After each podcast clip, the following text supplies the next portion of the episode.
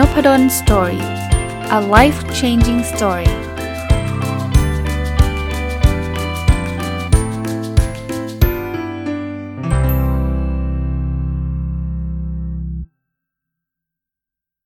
สวัสดีครับ ยินดีต้อนรับเข้าสู่นพดล Story พอดแคสต์นะครับ วันนี้ยังคงอยู่กับหนังสือเล่มนี้นะครับ ความลับของความสุขของคุณนิ้วกลมนะครับ แต่ว่าวันนี้จะเป็นตอนที่น่าสนใจตอนหนึ่งนะชื่อความลับของการเผชิญปัญหานะครับ ก็อย่างที่บอกนะเดี๋ยวจะกลับมาสัปดาห์นี้อาจจะกลับมาที่หนังสือคุณนิ้วกลมเยอะนิดหนึ่งนะมันมีหลาย ๆ เรื่องที่อยากมาชวนคุยนะครับอะอันแรกครับคุณนิ้วกลมเขียนไว้บอกว่า การคิดว่าชีวิตจะปราศจากปัญหาคือปัญหาในตัวของมันเอง พูดง่ายๆนะคือชีวิตทุกคนมีปัญหาอยู่แล้ว ยังไม่ยังไม่เคยเจอใครเลยนะ ที่ตั้งแต่เกิดมาไม่มีปัญหาใดๆเลย ทุกอย่างสมูทเป็นไปอย่างที่เราคิด 100%ไม่เคยเจอ แต่ถ้าเกิดใครรู้สึกว่า เฮ้ยทำไมชีวิตมีแต่ปัญหา แล้วเรารู้สึกว่าอันนี้มันไม่ควรจะเป็นมันเป็นสภาวะที่ไม่ปกตินะเราเราเราพูดง่ายๆว่าเราคาดหวังว่าชีวิตมันจะต้องราบรื่นไปหมดเนี่ยคุณนิ้วโกมบอกนั่นนะคือปัญหาเลยแหละ เพราะว่ามันเป็นไปไม่ได้ไงแล้วแล้วพอเราพยายามจะไปคาดหวังสิ่งที่มันเป็นไปไม่ได้อะ มันก็มีความทุกข์ไงเนี่ยมีปัญหาแล้ววันนี้ก็มีพรุ่งนี้ก็มีจริงๆมันมีได้ตลอดแหละครับนะแต่ปัญหามันจะเล็กจะใหญ่อะไรก็ว่ากันไปนะ แต่ว่าชีวิตก็อย่างเงี้ยเวลาเวลาผมบางทีผมเจอปัญหานะ หรือว่าไปคุยกับคนที่ที่เจอปัญหา ผมก็บอก คือถ้าสนิทกันผมก็จะบอกบางทีมันก็ก็ต้องยอมรับนะชีวิตมันก็อย่างเงี้ย มันดูเหมือนจะใช่แบบพลาดไปนิดเดียวแหมถ้าตอนนั้นเราทำอย่างนี้อะไรเงี้ยเออชีวิตก็อย่างเงี้ยนะครับ อันที่2นะคุณนุกรมบอกว่าระวังความเชี่ยวชาญ กลายเป็นกรอบของการแก้ปัญหา อันนี้อันนี้ผมเพิ่งเขียนบทความไปอันหนึ่งก็ไม่ใช่เพิ่งหรอกก็เป็นหลายสัปดาห์แล้วละ่ะ คือความเชี่ยวชาญผมผมเขียนบทความเรื่อง ถ้าเรามีคอนเนี่ยเราจะเห็นปัญหาทุกอย่างเป็นตะปู คือคือพูดง่ายๆว่า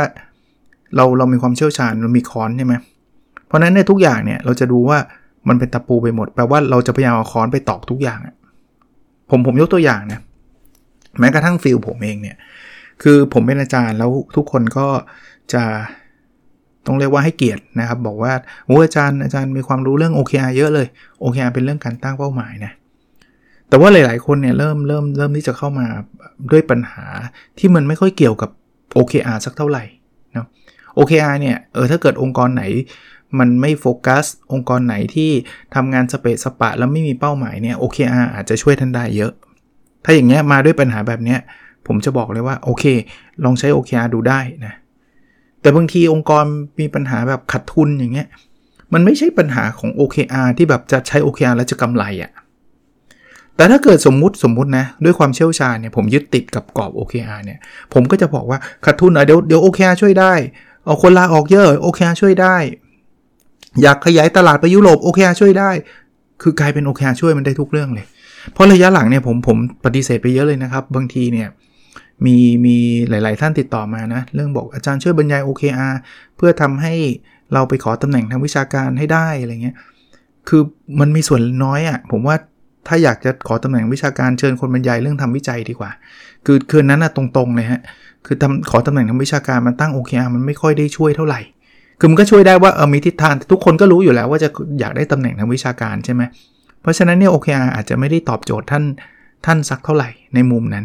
เนาะเพราะนั้นต้องระวังมีคนเตือนเหมือนกันบอกว่า ถ้าเป็นโรคที่ยังไม่แน่ใจว่าเป็นโรคอะไรอย่าเพิ่งไปหาหมอเฉพาะทาง เพราะถ้าเกิดสมมุติว่า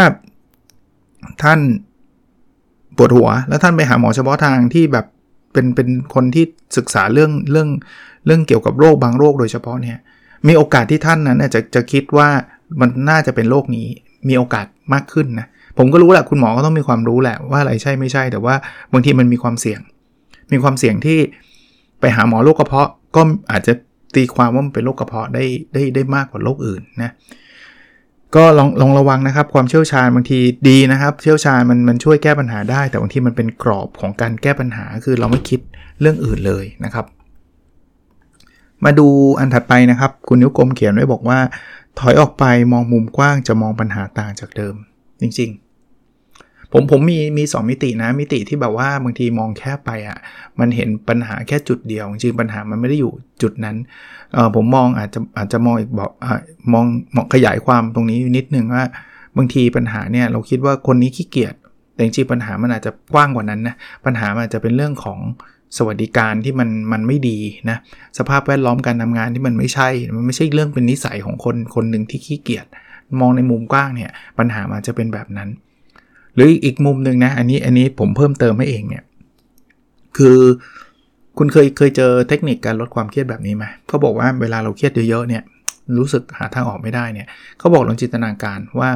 ให้เราลอยลอยตัวขึ้นมา มองตัวเราเองนะให้ตัวเราเนี่ยคล้ายๆเป็นแบบ เหมือนเหมือนมองท็อปวิวอะท็อปวิวมองตัวเองไปเรื่อยๆ แล้วเราตัวเราก็ลอยขึ้นเรื่อยๆ เพราะนั้นตัวเราจะเล็กลงเรื่อยๆเล็กลงเรื่อยๆลอยไปเรื่อยๆเลยนะไปเรื่อยๆ จนเห็นตัวเราเป็นมดเลยนะเพราะเราอยู่สูงมากไงตัวเราเป็นมด แล้วออกไปนอกโลกเลย เราจะเห็นโลกใบ แล้วก็ไปไกลๆเลย เราจะเห็นโลกกลายเป็นเป็นเป็นทุลีอันหนึ่งเรารู้สึกว่าปัญหาที่เรามีมันเล็กมาก มันเล็กมากด้วยเทียบกับจักรวาล เทียบกับความยิ่งใหญ่ เอ้ย ผมว่าเวิร์กเหมือนกันนะ นี่ก็อาจจะเป็นหนังสือไม่ได้เขียนเรื่องนี้นะครับ แต่ว่า อาจจะเป็นการมองในมุมกว้าง แล้วมันทำให้เรามองเห็นปัญหาเล็กลงก็ได้นะอะมาดูอีกอันนะครับ กับคนที่มีปัญหาไม่จำเป็นต้องแก้ด้วยการประทะเสมอไป บางคนเนี่ยเขาเรียกถ้าใช้ศัพท์วัยรุ่นก็ไม่วัยรุ่นมากหรอกที่เขาชอบใช้ว่าไฟไฟอย่างเดียว คือเจอปัญหาซัดเลย เจอคนมีปัญหามากตาต่อตาฟันต่อฟัน ก็ได้ถ้าท่านเป็นขาลุยนะแต่ว่าส่วนใหญ่ขาลุยมันมักจะเละเละนี่ไม่ใช่เขาเละอย่างเดียวเราเละด้วย อย่างน้อยๆคุณเอาชนะเขาได้นะ แต่ชื่อเสียงคุณก็อาจจะเละไปด้วยนะบอกโหนี่แบบน่ากลัวเว้ยไอคนนี้น่ากลัวเว้ยอะไรเงี้ยซึ่งซึ่งเราคงไม่อยากเป็นคนแบบนั้นมั้งยกเว้นว่าเราอยากจะ positioning ว่าฉันชอบความรุนแรงนะฉันต้องเอาการประทะมาสู้ ผมผมอาจจะเป็นสไตล์สไตล์หนึ่งแล้วกัน ผมมักจะไม่ค่อยชอบการประทะ แต่แต่ถ้าเกิดมันมากไปเนี่ยผมก็จะพูดเหมือนกัน ถ้าสมมุติว่าก้าวก้าว เกินเส้นบางเส้น ผมก็อาจจะพูดแต่ไม่ได้พูดด้วยความหยาบคายหรือว่าไม่ได้พูดด้วยความแบบแบบเอ่อจงใจทำร้ายคนอะ่ะไม่ได้ไม่ได้ไม่ได้ไม่ได้ขาขาลุยขนาดนั้น แต่ก็จะบอกว่าไม่ไม่ควรนะครับ อันนี้ไม่ไม่เหมาะสมนะครับ อะไรอย่างเงี้ยนะก็จะมีบ้างก็จะมีบ้าง แต่ว่าโดยส่วนตัวก็ไม่ชอบการประทะอยู่แล้วอะมาดูกันถัดไปนะครับเขาบอกปัญหาในการงานคือสนามฝึกใจเออถ้ามองปัญหาแบบนี้ใจเราจะเบาขึ้นนะ งานเนี่ยยุ่งไหมยุ่ง บางทีปัญหาแก้ไม่ตก มันไม่ใช่ฝึกแค่ทักษะนะฝึกใจด้วยนะ บางทีเราเราเอาเอาง่ายๆนะ บางทีเราเข้ามาทำงานใหม่ๆเนี่ยเราอาจจะยังไม่คุ้นเคย แล้วเราก็รู้สึกเครียดรู้สึกกังวลเนี่ยก็ถือว่าเราต้องผ่านกระบวนการพวกนี้ไปอะ จิตใจเราอะมันจะแข็งแรงขึ้นครับ วันหนึ่งเราจะเริ่มรู้สึกว่า อืมก็โอเค ก็ก็จะผ่านมันไปได้อะนะก็เป็นสนามฝึกใจนะครับ อีกเรื่องฮะปัญหาเล็กถือไว้นานก็หนักเหมือนกัน เคยมีคำเปรียบเปรยจริง ๆ มันเป็นเพลงไงนะผมจำชื่อเพลงไม่ได้ต้องขออภัยนะครับ ที่เขาบอกว่าก้อนหินก้อนหนึ่งอะคุณถือไว้อะก้อนมันไม่หนักมันเล็กเบาจะตายไปถ้าคุณถือ 10 วิเนี่ยกระจอกมากเลย ก้อนเล็กๆ นะ ก้อนหินเล็กๆเนี่ยถือ 10 วิกระจอกมากเลย คุณถือสัก 1 นาที ก็ก็ยังพอไหวธรรมดาธรรมดานาทีหนึ่งสักชั่วโมงเริ่มเมื่อยแล้วนะ ก้อนเท่าเดิมนะ ถ้าคุณถือไว้วันหนึ่งนี่คุณแขนคุณพังอะใช่ปะทั้งๆที่จริงก็ก้อนหินก้อนเดียวกันน่ะมันมันที่เราเจ็บปวดมันไม่ได้เจ็บปวดด้วยน้ำหนักของก้อนหินครับ มันเจ็บปวดด้วยระยะเวลาที่คุณถือ ผมว่าเป็นการการเปรียบเปยที่ที่ที่ดีนะ ที่ทำให้เห็นภาพอะเอออาจจะไม่ใช่เพลงที่ผมนึกถึงนะ อันนั้นมันเหมือน เหมือนเหมือนหยิบก้อนหินมาบีบอะไรสักอย่าง แต่ไม่เป็นไร เอาเอาเอามานี้ก่อน คือประเด็นคือคุณเขาเปรียบก้อนก้อนหินเหมือนความเครียดอะบางทีมันเป็นเรื่องเล็กๆนะ ถ้าคุณเครียดตอนนี้แล้วอีกหนึ่งนาทีคุณคุณเลิกคิดถึงมัน คือมันไม่มีมันไม่ทำร้ายคุณแน่นอน แต่ถ้าเกิดคุณเก็บความเครียดไว้กับตัว เป็นวัน เป็นเดือน เป็นปี หนักนะ หนักนะ ถึงแม้ว่าจะเป็นเรื่องเล็กๆเนี่ยคุณไม่ยอมปล่อยวางอะ่ะคุณเอาวาวนเวียนอยู่ในสมองอะ่ะไม่ดีนะครับ ไม่ดี อีกกันนะครับ แก้ปัญหาทำไงครับคุณนิ้วกลมบอกว่ามีอยู่ 3 แบบ ทนหนีแก้นะก็สรุปมาจากหลาย ๆ คนนะ เป็น wisdom หรือว่าเป็นปัญญาที่คุณนิ้วกลม คุณนิ้วกลมเนี่ยมีมีจุดจุดดีมาก ๆ ในในการเป็นนักเขียน คือคุณนิ้วกลมไปพูดคุยกับคนจำนวนเยอะมากครับ เพราะฉะนั้นจะได้ปัญญาพวกนี้มา ทนหนีแก้เนี่ยผสมผสานกันเพื่อจัดการปัญหา ปัญหาบางปัญหาเนี่ยมันต้องทนก็ต้องทนน่ยคือแบบ ถ้าเกิดคุณเจอปัญหาแล้วคุณจะจะหนีอย่างเดียวเนี่ยอย่างสมมติทำงานนะหัวหน้าดูปุ๊บหนีเลยเว้ยมันก็ไม่ไหวนะคุณจะไปทำงานที่ไหนครับ ที่จะไม่เจอหัวหน้าที่จะว่าคุณเลยอะ่ะบางทีทำอยู่ 2 วันลาออก 5 วันลาออกสุดท้ายเนี่ยไอคนที่จะรับทนต่อไปก็ไม่รับแล้วเพราะอะไรโอ้โหนี่ประวัติการทำงานทำงาน 1 ปี 20 ที่ไม่ไหวมั่งรับมันมาก็เดี๋ยวแป๊บหนึ่งก็ออกอะไรเงี้ยใช่ไหมเพราะฉะนั้นเนี่ยบางอย่างมันทนได้ก็ต้องทนนะทนได้ก็ต้องทน มันเป็นเรื่องปกติธรรมดา แต่ก็ไม่ใช่ทนแบบโอ้ยฉันเป็นพระเอกนางเอกในหนังหนังไทยอะไรเงี้ยนะคือแบบโดนเขาเหยียบย่ำโดนเขาทำโอ้โห คือแบบฉันก็อึดเหลือเกิน คือแบบทนเวอร์นั้นทนเวอร์บางทีก็ต้องหนีหนีเลย เฮ้ย คือถ้าบนหัวหน้ามันเลวซะขนาดนี้แบบ คือเลวไม่มีทิฏฐิอารมณ์แบบนั้นเลยนะ คือแบบ abuse เราขโมยงานเรา จ้องทำร้ายเราอะไรเงี้ยมันมันเยอะเกินไปแล้วอะ่ะคือมันไม่ใช่ว่าไม่ทนนะถ้าทนมาถึงจุดหนึ่งบางทีการหนีช่วยช่วยแก้ปัญหาได้เร็วนะก็ออกนะไปอยู่ที่อื่นที่มันดีกว่าที่มันตอบโจทย์เรามากกว่า หรือบางอย่างนะ ไม่ต้องทนไม่ต้องหนีแต่เราแก้ได้ ถ้าสมมุติว่าปัญหาคือคุณทำงานช้าโดนหัวหน้าดุถ้าจะทนก็ทนได้แต่ก็โดนดุตลอด ถ้าจะหนีก็คือไม่เอาแล้วหัวหน้ามันชอบดุไว้หนีก็ได้ แต่วิธีการอีกทางหนึ่งคือการแก้ แก้คือไปไปเรียนทักษะมาเพิ่มเติม ฝึกฝนตัวเอง ถ้าเราช้าแล้วก็ต้องทำให้เร็วขึ้นใช่ปะเร็วขึ้นหัวหน้าก็ไม่ดุละอย่างเงี้ยถามว่าวิธีไหนดีกว่ากันไม่ใช่นะครับมันไม่ใช่แปลว่าต้องเลือกวิธีเดียวนะคือผสมผสานกันนะบางจังหวะทนบางจังหวะหนีบางจังหวะแก้นะครับ ดีนะ ผมว่าเป็นไอเดียที่ดีเลยเอ่อถัดไปครับ บางปัญหาควรรีบจัดการ บางปัญหาต้องรอเวลาเออจริง ปัญหาที่รีบจัดการเนี่ยผมบอกได้เลยอย่างเช่นปัญหาเรื่องสุขภาพ อันนี้รอเวลาไม่ได้ เพราะว่ายิ่งรอมันยิ่งหนัก จริง คุณเริ่มแบบน้ำตาลสูงเนี่ยเฮ้ยเดี๋ยวรอเวลาสักวันหนึ่งมันจะลดมันไม่ลดมันจะสูงขึ้นเรื่อยๆ แล้ววันหนึ่งคุณเป็นเบาหวานคุณเป็นอะไรเนี่ยมันลำบากแล้วเหนื่อยนั้นปัญหาสุขภาพเนี่ยสำหรับผมต้องรีบจัดการ เพราะว่ามันมีแต่จะพอกพูนนะพอกพูนเรื่อยๆ แต่ปัญหาบางอย่างเนี่ยมันไม่ใช่แบบจัดการได้ภายในวันนี้ แล้วมันก็ไม่ควรรีบจัดการด้วย บางทีมันต้องรอจังหวะสักนิดหนึ่งรอเวลาสักนิดหนึ่ง นะเช่นสมมุติว่าคุณเพิ่งเริ่มทำเพจ ปัญหาคือคนไม่อ่านไม่อ่านงานคุณ คุณโหวันนี้คุณเขียนไปเลยร้อยบทความอัดไปวันเดียวนั้นคนก็ยังไม่อ่านอยู่ดีอะ่ะแล้วคุณก็เหนื่อยฟรีนะใจเย็นหน่อยดิเพิ่งเริ่มทำก็ต้องค่อยๆคคิด บางทีมันต้องรอเวลานะ มันต้องสะสมมันต้องค่อยๆทำนะค่อยๆทำเพราะฉะนั้นเนี่ยบางอย่างเนี่ยคุณไปเร่งไม่ได้ คนท้องอะ่ะ เขา Warren Buffett พูดมั้งที่บอกคนท้องไงมันก็ต้อง 9 เดือนนะคุณไม่สามารถท้องท้องคนละเดือน 9 คนได้อะเอาคนมาระดมระดมกัน 9 คนเพื่อให้คลอดภายใน 1 เดือนมันทำไม่ได้ไง มันมันต้องรอเวลานะมันธรรมชาติมันเป็นแบบนั้นนะครับอะมาอีกอันนึงนะครับ คุณนิ้วกลมเขียนไว้บอกว่า เมื่อตัดสินผิดยังมีการตัดสินใจครั้งต่อไปเสมอ ผมผมก็ชอบแนวคิดนี้นะ คือ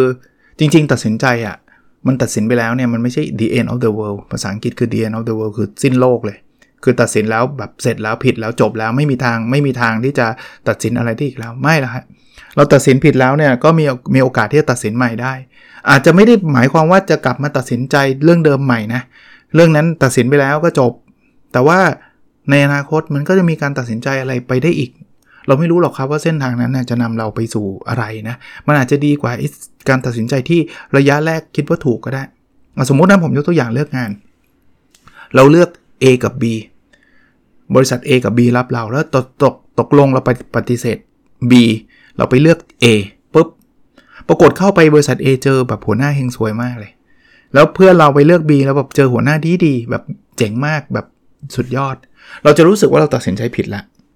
โหยไม่น่าเลยลุงงี้เลือก B ดีกว่าดีไปกว่า A ทุกเรื่องเลย เงินเดือนก็เยอะกว่าหัวหน้าก็ดีกว่า ฉันน่าเลือก A ฉันคิดว่าจะดีมันไม่ดีอะไรเงี้ยดูตัดสินใจผิด แต่นี่มันไม่ใช่ดี end of the world ไงมันจะมีการตัดสินใจครั้งต่อไป เราอาจจะลาจากลาออกจาก A แล้วไปอยู่ C แล้วลุ่งกว่าเดิมก็ได้นะ แล้วบางทีเราก็จะขอบคุณตัวเองนะว่าเออโชคดีไว้ตอนนั้นเลือก A เพราะถ้าเราเลือก B เนี่ยเรามีความสุขเราก็คงไม่มา C อะนึกออกไหมคือคือชีวิตมันไม่ได้เป็นเส้นตรงแบบ ตัดสินใจว่า A หรือ B แล้วจบเลยไง แล้วแบบว่าทั้งชีวิตฉันจะต้องอยู่กับบริษัทนั้นตลอดชีวิตไม่อะส่วนใหญ่อะการตัดสินใจเนี่ยมันจะมีการตัดสินใจครั้งต่อไปครั้งต่อไปครั้งต่อไป เพราะนั้นเนี่ยจากที่เราแทนที่จะเลือก B ซึ่งดีกว่าไปเลือก A ซึ่งเป็นการตัดสินใจที่ผิดเนี่ยอาจจะทำให้เรากระโดดไป C ซึ่งซึ่งดีกว่า B ด้วยซ้ำอย่างเงี้ยชีวิตมันเป็นแบบนั้นได้นะครับ จริง ๆนะครับ คนถึงมาเคยเคยถามผมว่าอาจารย์ตอนนี้อาจารย์มาเป็นอาจารย์ อาจารย์แฮปปี้อยู่เนาะมีความสุขกับการเป็นอาจารย์มหาวิทยาลัย ซึ่งซึ่งซึ่งก็จริงนะครับ ถ้าย้อนเวลากลับไปได้เนี่ยอาจารย์อยากจะเปลี่ยนคณะที่เรียนไหมคณะวิศวะที่เรียนไหมเพราะว่ามันมันดูเหมือนเรียนผิดทางมาใช่ป่ะไปเรียนวิศวะเสียเวลามาตั้ง 4 ปี แล้วไปเรียนโทมาอีก 2 ปีนะก่อนจะมาเป็นอาจารย์บริหารธุรกิจอะถ้าย้อนเวลากลับไปได้นะอาจารย์จะไปเปลี่ยนไหมผมนั่งคิดตอนแรกนะแวบๆแรกๆเออจริง ๆ ถ้าเราเรียนสายตรงมาเลยนะ มันก็อาจจะดีนะเราคง happy มาตั้งตั้งแต่ตอนนั้นอะไรเงี้ยแต่คิดอีกทีบางทีอาจจะไม่ใช่ก็ได้วะเอาจริงนะ ถ้าสมมุติผมไปเรียนทางด้านบริหารธุรกิจมาตั้งแต่ปริญญาตรีเนี่ย ผมอาจจะไม่ได้มาเป็นอาจารย์ก็ได้นะ เออ มันมีความเป็นไปได้สูงเลยนะ เพราะอะไรรู้ป่ะ เพราะผมจบปุ๊บผมอาจจะไปทำงานบริษัท สมมุติผมไปทำงานบริษัทการเงิน ผมอาจจะไปอยู่บริษัทหลักทรัพย์ไปอยู่ investment bank อะไรเงี้ย แล้วชีวิตผมก็อาจจะเป็นอีกแบบหนึ่งผมอาจจะจะไปทำงานหนัก ซึ่งผมไม่ชอบแต่ว่าก็ไม่รู้จะไปไหนต่อ เส้นทางคงไม่ได้พาผมมาเจออาชีพอาจารย์มหาวิทยาลัยซึ่งผม happy อาจารย์ทางด้านบริหารธุรกิจนะซึ่งผม happy แต่กลับกันนะ ผมไปเลือกวิศวะซึ่งไม่ไม่ได้ชอบ แต่เลือกเพราะว่าค่านิยมสังคมอะไรก็แล้วแต่เนี่ยแต่เรียนเรียนไปแล้วไม่ชอบแล้วสุดท้ายก็กระโดดมาเป็นอาจารย์ ก็มาเรียน MBA พอเรียน MBA ก็ต่อไปเรียนปริญญาเอก แล้วก็มาเป็นอาจารย์มหาวิทยาลัยแล้วก็ชอบอะไรเงี้ยเพราะนั้นถ้าถามแบบเนี้ยผมไม่กลับไปเปลี่ยนอะ เพราะว่ากลับไปเปลี่ยนแล้วผมอาจจะไม่ได้ลงเอยในวิชาชีพที่ผมผมชอบก็ได้แต่ทั้งนี้จริงๆแล้วดูเป็นสายตรงมากกว่านะยกตัวอย่างนะครับ ก็อันนี้เป็นทั้งหมดนะในใน part ของความลับของการเผชิญปัญหานะครับ สรุปสั้นๆนะอันแรกนะ ถ้าคิดว่าปัญหาจะไม่ไม่มีเนี่ยคือปัญหาแล้วล่ะถ้าคิดแบบนั้น อันที่2นะครับถ้าระวังความเชี่ยวชาญนะมันจะกลายเป็นกรอบในการแก้ปัญหา อันที่3ต้องถอยไปมองมุมกว้างจะมองเห็นปัญหาต่างจากเดิมนะ อันที่4นะ กับคนที่มีปัญหาเราไม่จำเป็นต้องปะทะด้วยเสมอไป อันที่5ครับ ปัญหาในการงานคือสนามฝึกใจนะ อันที่ 6 ปัญหาเล็กถือไว้นานก็หนักนะ อันที่ 7 ทนหนีแก้นะ เลือกได้แล้วก็ผสมผสานได้ อันที่ 8 บางปัญหาควรรีบจัดการ บางปัญหาต้องรอเวลาและอันที่ 9 นะครับ เมื่อตัดสินใจผิดยังมีการตัดสินใจครั้งต่อไปเสมอนะครับ ก็วันนี้ฝากไว้ประมาณนี้นะครับ หวังว่าจะเป็นประโยชน์นะครับ แล้วเราพบกันในสดถัดไปครับ สวัสดีครับ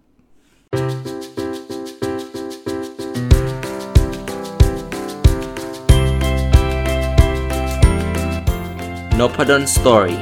a life changing story